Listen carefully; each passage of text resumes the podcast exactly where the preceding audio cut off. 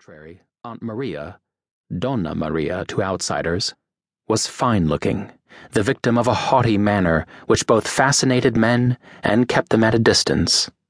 She was courted with circumspection by even the boldest and most passionate spirits. Not a light cross to bear. And then there was Julia. Julia was a lovely, crazy redhead and a mass of freckles. She had fled from Venice on account of a scandal no one dared talk about, but quite a few in town would spit on the ground as she passed, and there was no shortage of bigots who would cross themselves to ward off Pape Satan. She was six years older than me, and when I caught sight of her, even at a distance, I blushed.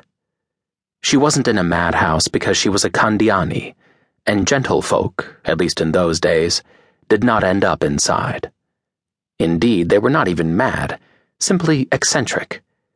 A gentleman was a kleptomaniac, not a thief, and a lady was a nymphomaniac, never a whore.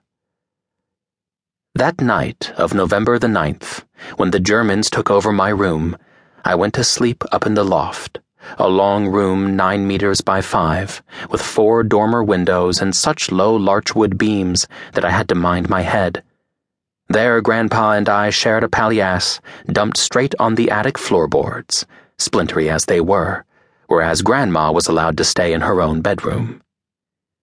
The defeat of the Italian army was an ignominy that each and every enemy soldier cast in our teeth. I was then seventeen, going on eighteen, and to see the enemy lording it in my own home was excruciating.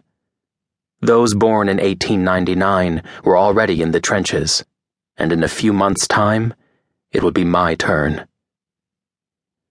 In a little while they'll be in Rome to free the Pope, so they say. Well, there's honor among thieves, say I.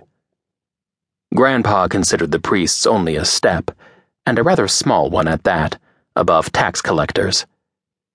Those ugly customers in skirts have as much imagination as a turkey but the cunning of a fox and a snake combined.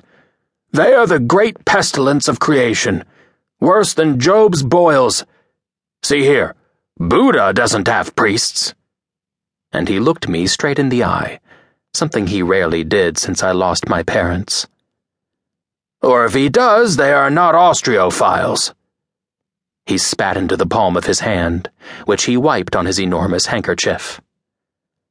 I was fond of Grandpa. He abandoned his nightcap only at about ten in the morning, and even then unwillingly. That night, however, he had to manage without it. A private and a corporal had tied him to a chair, and while one jabbed his rifle butt into his breastbone, and the other tickled his throat with the point of his bayonet, they had tried to force him to say where the family jewelry was hidden. It was lucky that Grandma, unbeknownst to him, had managed to hide the most precious things, along with a handful of gold sovereigns, in the bag of one of her enemas, objects too humble and too closely associated with feces to tickle the appetite of the predators. I am concerned for Maria. Of course, if there's anyone who can put a scare into a German, it's her, said Grandpa, flopping down on the palliasse.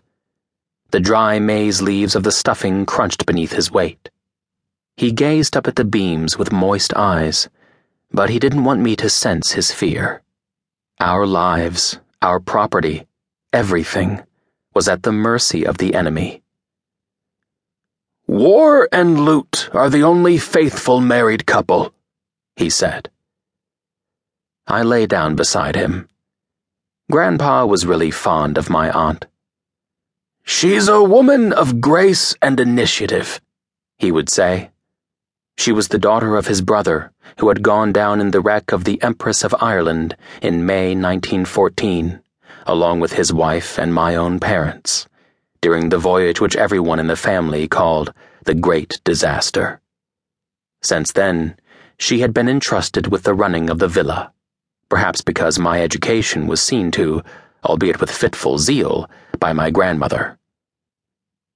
Have you ever looked closely into your aunt's eyes? So green and as firm as two stones. Do you know what?